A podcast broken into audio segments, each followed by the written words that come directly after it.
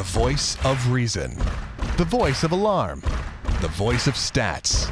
The voice of scouts. The voice of Kool Aid. The voice of dismay. The voice of Davo. Man, the analysis on this website stinks. The idiot host said the Royals would win two of three this weekend against the Angels, but in reality, they swept the Angels for the first time in KC since 01. What a good problem to have. As it's that idiot, Davo. Happy you're along for a Sunday afternoon edition of Your Dish on Clubhouse Conversation. Happy Easter to you and your family, by the way.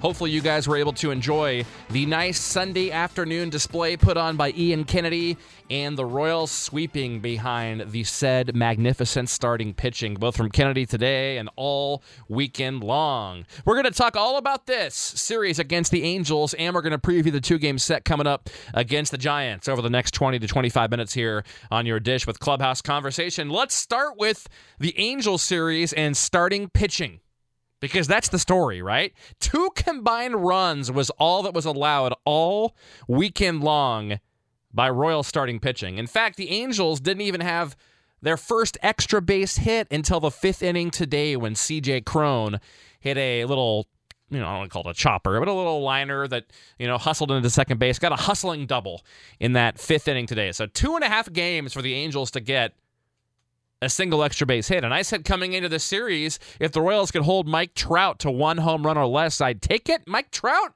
got the big goose egg in home runs, didn't really do anything in this series against the Royals. It was very nice. Got on base a few times, but they were just walks and singles, so nothing that hurt the Royals in this series. Now, starting pitching, Ian Kennedy today, eight innings, no runs, two hits.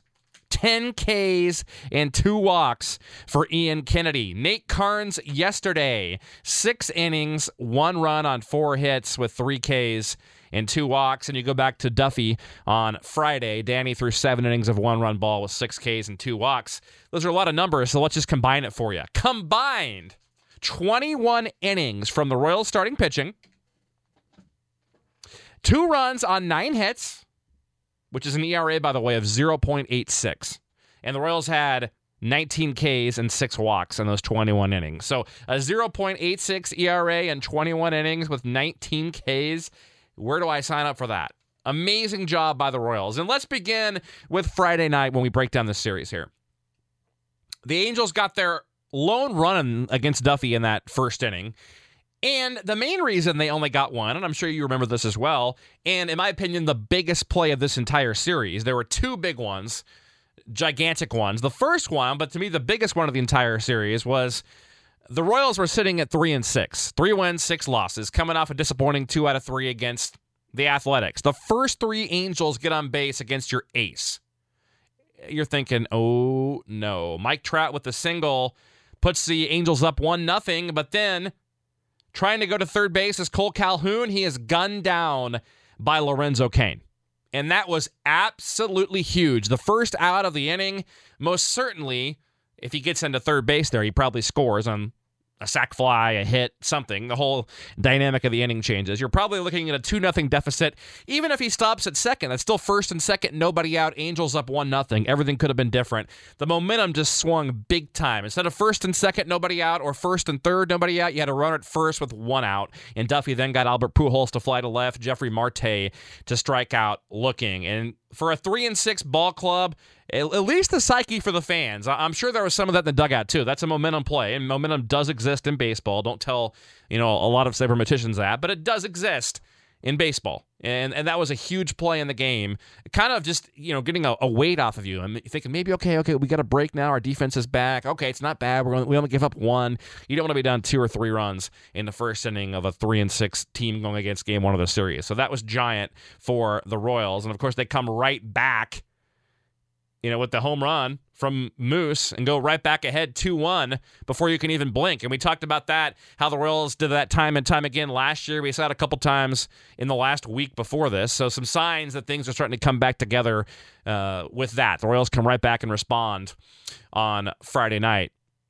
So JC Ramirez did not pitch well as expected, as we thought. It was essentially a bullpen game, and the Royals were able to take advantage. There was also some other great plays with defense all weekend long, but I thought Friday was the main night. You saw four or five plus plus plays out there on defense Friday night. And like I said, the home run from Moose, you had one from Salvi, and helped propel the Royals to third in home runs as a team coming into today's game. So the Royals, the best team ERA for starting pitchers, third most home runs coming into today.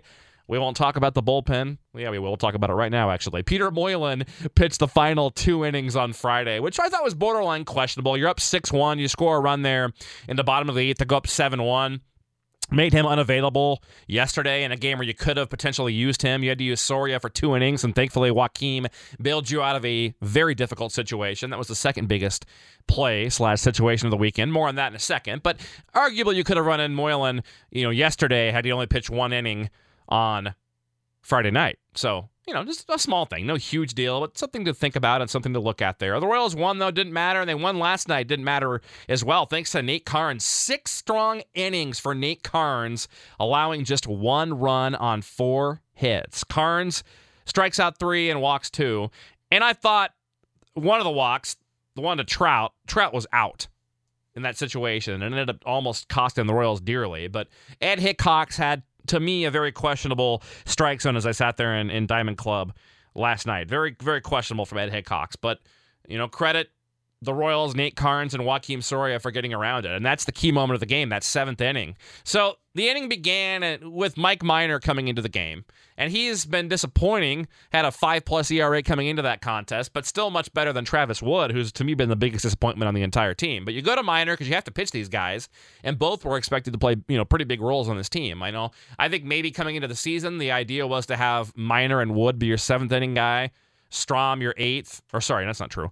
Sorry, Soria the eighth, Strahm the seventh, and then your sixth inning type guy would have been the Wood and and Minor, and they would have alternated with Strahm and Soria. Those were going to be your win ahead type guys, and I think Moylan was kind of more of your mop up type guy coming into the season with Young as your long guy. But as it's turned out, Moylan's become what third most reliable reliever on this, but he wasn't available. So anyway, you had the point being you had to pitch. You still have to pitch Mike Minor and Travis Wood, and you still hope both can turn things around. Especially Travis Wood. Travis Wood to me is one of the biggest wild cards on this team, and it, was telling to me that the Royals didn't go to him on Saturday, right? Because he hadn't pitched the night before, and they went to Mike Minor over him last night. And then they stretched out Joakim Soria for two innings. So that tells you all you need to know about a guy that Ned Yost thought so highly of that he brought in in the seventh inning to help bail out Peter Matt Strahm and Peter Moylan back on opening day in Minnesota, and a guy who came right back out and pitched in game situations his next two appearances after that. But now he's not pitching in game situations uh, this weekend and in recent days. So just something to think about. That was kind of, I mean, it was a good move by Nick because he's been really bad. But it, it, was telling to me that the Royals didn't even look towards Travis Wood, considering he was ahead of Minor on the depth chart. So you expect more out of Wood based on his last year, what you're paying him, what you brought him in for. Minor, of course, is a further of a question mark based on the fact that you know didn't pitch all of last year and basically the year before. So a guy that you don't know what you're going to get trying to relieve for the first time essentially in his entire career professionally. So anyway, Minor comes in, you've got to use him. That's my point in that long rant there. Sorry if I got ADD there on you, but a 6.75 ERA is what he leaves the game with after he allows a single to Cameron Maybin, a ball that was essentially a two run homer off the bat of Danny Espinosa most nights that was run down against the fence. I don't know. I still don't know how that ball wasn't out. That ball was so loud off the bat, but it was run down, thankfully. And then a walk to Martin Maldonado, the number nine hitter, who arguably is one of the worst everyday players in all of the American League as far as offense goes. So that was pretty embarrassing. First and second, one out. Ned appropriately goes to Soria. Although getting back to my point earlier, would have nice to, you know would have been nice to have had Moylan available in that situation with guys on base, and then you save Soria for the eighth. Didn't matter, but I'm just pointing that out there. I'm, I'm kind of pointing out why I mentioned that earlier. But Soria comes in, huge strikeout of Yunel Escobar, huge. Allows a single that ties the game, but you can't expect him to be perfect. But he gets out of it after that. He walks Mike Trout intentionally. That was the right move by Ned. And then full count, bases loaded, the biggest play of that game and the second biggest one of the series to me, you know what happens. Backwards K for Mr. Albert Pujols of one Fort Osage High School. And then Joakim Soria comes back out, throws a scoreless eighth before Moose won it with a home run. Just what a nice job by Joakim Soria. A perfect 0.00 ERA. And it's not a fluke. I mean, his first outing of the year, if you remember right, Lorenzo Cain, was this first outing or second outing? This, wait a minute. Was it a second outing? Anyway, either way, I think it was a second outing. It was, or I think it was his first outing. But the one uh, on that Friday night game against Houston where Cain essentially robbed a triple from George Springer. You know, there was some, there was an, another ball hit hard in that game as well. A nice play made on defense. But outside of that, there's nothing fluky about what Joakim Soria has been doing at all. He looks just like the same old Joakim. The breaking ball out of his hand, he struggled a bit with a couple of those last night. But fastball velocity is back. He's throwing at the knees on the corners. Nothing's in the middle of the plate. And that big Bugs Bunny slash slower curve he's throwing is not just setting flat at the letters and getting hammered just above the belt there. So, I mean, Joakim Soria, you know, fingers crossed he can keep this up. Knock on wood. Looks phenomenal early on for the Royals. And that's a big development because the Royals were really expecting a lot from Matt Strahm this season. And I still think Strahm will play a big role. And I still think for the Royals to win this division, Strahm's going to have to come back in and really turn into what he was last year. If not, the Royals are going to at some point need to go make a move and get another relief pitcher, unless a Josh Staumont or a Kyle Zimmer can come up, or maybe even a, a guy like a Brian Flynn, maybe even a guy like Scott Alexander, who's already here, could help stabilize things. I've been very impressed with Alexander, but a guy that I talk about all the time here on the dish on Clubhouse Conversation is Brian Flynn, and it's too bad he fell through his barn that's not a joke. He really did. And I'm sure you knew that by now. But if you didn't, fell through his barn, went in the DL. A guy that I hope can be pitching in the next seven to 10 days and get back possibly as a long guy slash guy that can, th- you know, come out throwing gas from that left side, big boy, and a guy that got there for, you know, for Aaron Crow from the Marlins. And hopefully he can come in and, you know, play a big part in this bullpen down the road as well because you're going to need some more guys and especially if if Minor and Wood can't turn things around pretty soon I mean man you're going to have to do something out there in that bullpen. Thankfully, Alexander looks good, and thankfully, Soria has been good. Herrera, you know, outside of a couple pitches, has been phenomenal as well. Now, getting to today, Ian Kennedy. What can you say about this guy? 10 strikeouts and eight shutout innings for Ian Kennedy. Go ahead and have an Easter, Kennedy. Wow. Looks spectacular out there. There was really only one great play made when Cain leaped up against the fence Uh, to rob CJ Cron. Otherwise, I mean, there, were there really weren't that many balls hit that hard. Couple nice plays by Cuthbert over at third base. Nice to see him out there. Made a nice pick in particular on one in the, I believe it was third inning, going to his left, throwing out a runner. So, but my point being, there was no luck. There was no smoke and mirrors with Ian Kennedy. Of course, there never is when you strike out 10 and throw eight shutout innings. But yeah, like I mentioned earlier, the first extra base hit of the entire series for the Angels didn't come until the fifth inning today. Yeah, that's that's a heck of a series. The Royals didn't allow them to hit one out of the park. Although the game last night, there were certainly four to five balls total, and the Royals had three to four of them that are gone in the months of June, July, or August. Some balls that died right up there at the warning track that were struck hard, and Perez hit that one, as did Pujols. To be fair, down towards that left field foul pole that were both way gone. Of course, they were foul, but uh, my point being, last night the ball really, you know, was struck hard. It wasn't carrying. But today there weren't too many balls that really hit that well. It was great pitching by both sides. Tyler Skaggs threw a really good game as well. And even getting back to last night, I thought Matt Shoemaker impressed. A guy, and coming in, I said the Royals would win two out of three in the series. I thought they'd lose Saturday night. Uh, I knew Shoemaker would pitch well as he did. I just probably didn't expect Nate Karns to throw quite as well as he did. That's why I said that the Royals would probably win two out of three. I liked Shoemaker to bounce back as he did, missing lots of bats. Competitor, I like him a lot and wish him the well going forward for the Angels. Now, offensively, we've talked all about the pitching so far. Offensively, the Royals didn't light the world on fire, obviously, the majority of this series, right? But the approach was night and day better, no doubt about that. The Royals hit the ball great Friday night. You saw them work in the middle of the field towards the opposite way, which we also saw on Thursday night against Oakland. So that's a couple games in a row where they really were having good at bats, hitting the ball hard with authority up the middle and the other way. And that's something the Royals have to get back to. The days of the Royals stealing bases and you know running and gunning on, on the base pass are over now. I mean, you go you go up and down this lineup. How many guys on the base paths really have good major league speed? Gordon average base runner. Moustakas, slightly below average base runner. Cain, borderline good speed. He can still steal some bases. He's not quite what he was, but we'll call. I guess we'll give Cain good speed on the bases. And then you've got Hosmer, average. Perez and Moss, below average runners. Soler, will eventually be in, in the lineup and beginning his rehab assignment soon. I imagine we'll see him back here in the next homestand. Below average runner. Escobar. Going to call him a good runner still? Good speed still? I wouldn't quite say that. Above average, but not good. And Mondesi, of course, phenomenal speed. So you've got basically only about three guys that can steal you a base in this lineup. So the Royals need to be relying on the long ball, a as they have, as I said, third in the league. But they you don't want to get you don't want to fall in love with the long ball either. You just need to hit the you know the George Brett approach. Try to hit the ball hard up the middle. Keep it up the middle, short. Throw the hands out and see what happens. Nice short, compact swings.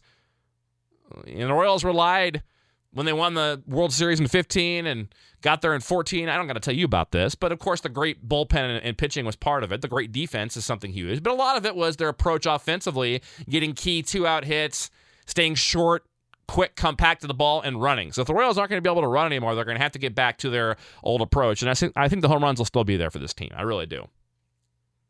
Now, besides losing three to four home runs last night because of the conditions. I wasn't discouraged about today at all against Tyler Skaggs. I thought the Royals would hit him, as I mentioned on Thursday night. I thought they would, based on the fact that he has struggled this year. Now, with, with Shoemaker, he struggled as well, but I, I just think Shoemaker's a much better major league pitcher than Tyler Skaggs. Tyler Skaggs, to me, is like Tommy Milone part two. Like a good, crafty lefty that might have a couple good years in the big leagues, but he's a fringe starter. He's a fringe MLB pitcher. Matt Shoemaker, to me, is more of a legit 3 4 on a good team type guy. Never thrown 200 innings in his career, so not quite a workhorse to, to call him a number two.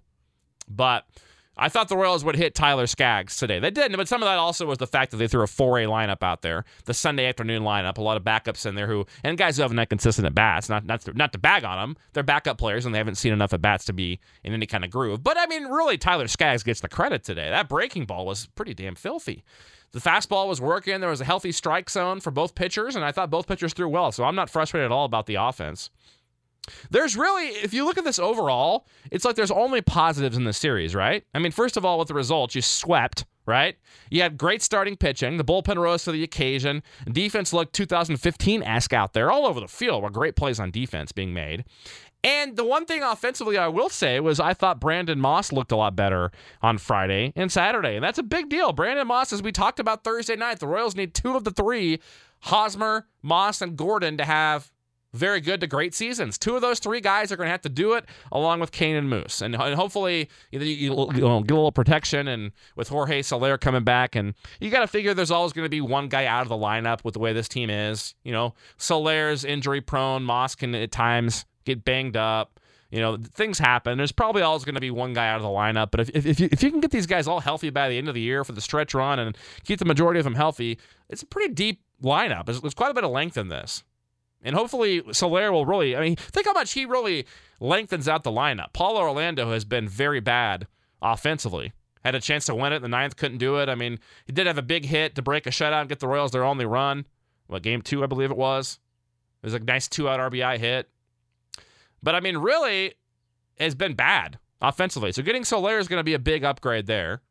And that's going to lengthen the lineup, and especially if Moss starts hitting a little bit. And I think he will. I mean, you saw Brandon Moss, a great opposite field sac fly to deep left on Friday. You saw him hit a home run yesterday and just miss a second home run the at bat before, I believe it was that was stung that's out of here in the summertime. So there were some good things offensively that happened. A huge series, a huge response for KC. They're back to six and six and sitting at four and two on this homestand. Now, the Giants come in next. And I'm going to tell you up front here the Royals are going to split this series, most likely. And that's all they really need to do. Split this series, give yourself a 5 and 3 homestand, go back out on the road 7 and 7. You've got your footing back, you can start the season over. You're back to 500, the hole is completely gone and you try to get yourself a, a, couple three games over 500 going into May. That's all you got to do. Play two or three games over 500 every month, and you're going to win this division. Cleveland behind the Royals now by a full game. It's so early it doesn't really matter, but but it does matter. They all matter. And like I've been saying, Cleveland was never going to run away and hide. Michael Brantley can only play every couple days. Ain't the same player. May never be. Who knows? Edwin Encarnacion's been brutal. I knew he wouldn't duplicate what he did in Toronto. He'll have a good year. He's not this bad, obviously. But I mean, you go through you. I, I had big question marks with Cleveland with Josh Tomlin. He's gotten lit up like a Christmas tree. Trevor Bauer is very hit or miss, and two of your best three starters were injury prone, and they missed the playoffs last year. And you got Brantley banged up. Kipnis is banged up and out. Somehow Carlos Santana is only 31, by the way. Is that right? I I mistakenly in my head thought he was 36. I, I, I said the other night that he's like 100 years old. I'm pretty sure he's only 31. I saw that the other day, and I and I was like, no way. How is he only 31? Was he like 14 when he came to the major leagues? Hasn't he been playing for like 17 years? I think that guy played with Carlos Baerga and Jim Thome and Kenny Lofton back in the day. It seems like right. Charles, I think Charles Nagy was his first pitcher that he caught. was Doug Jones out there with him? Man, I I don't know that that surprised me. Anyway, my, point being, it's it, you know, and I don't think Jose Ramirez is going to duplicate last year, though he did hit two jacks yesterday. So who knows? Anyway, why are we talking about Cleveland? I'm sorry. I just get uh, I'm still a little touchy about everyone hating on the Royals so much earlier, being so negative, tweeting me all these negative things, mocking me for saying the Royals are going to win the division. I'm still a little salty about that. So I apologize, but I don't, but I don't really apologize. All right, so let's look at the Giants. As we sit here right now, they're playing in about the eighth inning against the Rockies. They're five and eight playing right now, so they'll be five and nine or six and eight when they get here tomorrow. But the Rockies have struggled, and they have no Buster Posey, so that helps a lot. That's perhaps their best bat, most likely their best bat in the three hole. He's gone. And also, Jarrett Parker recently broke his clav- clavicle. So he's out for a couple of months as well. So a rough start there for the Giants. Still a pretty good lineup. I mean, a very experienced lineup. Today they threw out Denard Span leading off, Brandon Belt hitting second, Hunter Pence hitting third, Brandon Crawford fourth, Nick Hundley fifth, Eduardo Nunez. We know him from uh, the Twins, and Joe Panik hitting seventh. So one through seven, it's still a pretty good lineup, and they're going to add a DH coming into an American League Park. It's nice not having Parker or Posey in there though. This lineup, though, I mean, you look at it: Span, Belt, a lot of lefties. So that's good for Vargas coming up on Wednesday. You know, Belt a lefty and Crawford a lefty. Both struggle against left-handed pitching. Nunez is a switch, I believe, but you know, it's, it's Span in the top there. But I mean. It's, it's a good it, that lineup without Buster Posey. With Buster Posey, that's an above average National League lineup. Probably an average National League lineup without Buster Posey. So the Royals get them at a, at a pretty decent time and they're going to see one guy who they should light up and one guy who will probably dominate them. Matt Cain, Madison Bumgarner are who they will be playing. So let's look at these two games. Matt Cain and Jason Hammel coming up at the K on Tuesday night. Cain comes in 1 0 with a 4.82 in the National League. So that'd be like a 5.3 in the American League. And that's very consistent with what he's done the last few years. Jason Hammel for the Royals has been brutal as well 0 1 with the 6.52. Now, Cain like I said, the last two years, albeit in like 70 innings, 90 innings, has been kind of banged up towards the end of his career, probably his last year this year. But the last two years, he's had ERAs over 5.60 both years. The Royals must win this. Well, okay, there's no must wins. Let's not over exaggerate. The Royals should win this game, and they almost must light him up. They just need to do it. Uh, you know, they could get shut out. It doesn't really matter. They're fine. It's April, but they need to come out and win the damn game. Come out and hit him. Up the middle, opposite field, they ought to slash this guy double after double. They ought to be able to put up five runs in five innings against Matt Cain. They should. Gave up four runs his first start to a god awful San Diego team in four and a third at Petco Park, which is a great pitcher's park as well, and then gave up one run in five innings. It's a pretty good start against the Diamondbacks his last time out there at AT&T Park. Hammel has been the second most disappointing guy on the pitching staff, next to Travis Wood, both Cubs last year. Uh, you know, we talked about it before last time out how frustrating it was seeing him lose to Andrew Triggs, making the league minimum, who the Royals gave up on for nothing, and then you bring in for all these million dollars for Hammel, and you know, you know the story. But and also knowing that Jason Hammel is notoriously a quick starter and finishes slow. Notoriously, he's like unhittable the first half of the season and then falls apart in August and September. So it doesn't bode well. Maybe maybe we're getting the opposite this year. Maybe he's going to start off rough in April and then turn it on down the stretch. You know, who knows? But hopefully he gets it going in his third start, which will be against the Giants. Last time out was not good. Four runs and and, and seven hits and four and two thirds. Could have been much worse against the Oakland Athletics and what was the worst game of the year for the Royals on Wednesday night. So uh, Royals need six good innings of three run ball out of Hammel. Give me six innings, three runs, and I'll take my chances with Moylan, Soria, and Herrera going up against Matt Cain. Royals win the game. Six to three or six to four coming up on Tuesday night. Wednesday, meanwhile, I do not like the Royals' chances just because I feel like Madison Bumgarner is in their dome. To quote Ned Yost, the dome. Uh, we'll see though. I'm sure we'll see a, a healthy supply of high fastballs, especially to Salvador Perez. Will Salvy be able to lay out the high fastball against Madison Bumgarner? I shouldn't be just picking on him because it was a whole lineup that couldn't lay out that pitch in the World Series, but it was notoriously Salvy. So we'll see how that matchup goes. It could be very interesting. That's that's a game you want to go to 7:15 on Wednesday night. Tickets are available at Royals.com out there at the K. Nice free ninja plug for the Royals. I get nothing for that. I'm just pumping them up, man. Trying to help out ticket sales here. So Madison Bumgarner 0 2 at 343. Jason Vargas 2 0 and 066.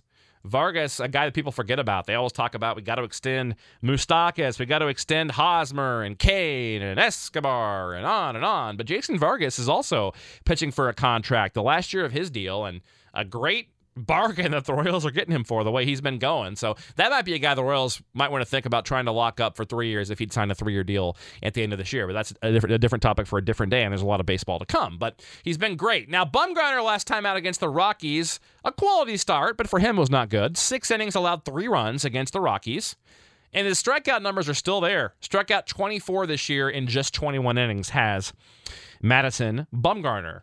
Jason Vargas started this four game winning streak the Royals are currently on with seven and two thirds shutout frames against Oakland with eight Ks. I think Vargas will pitch well in this game, but it just seems like, I mean, I believe in, uh, what do you call it?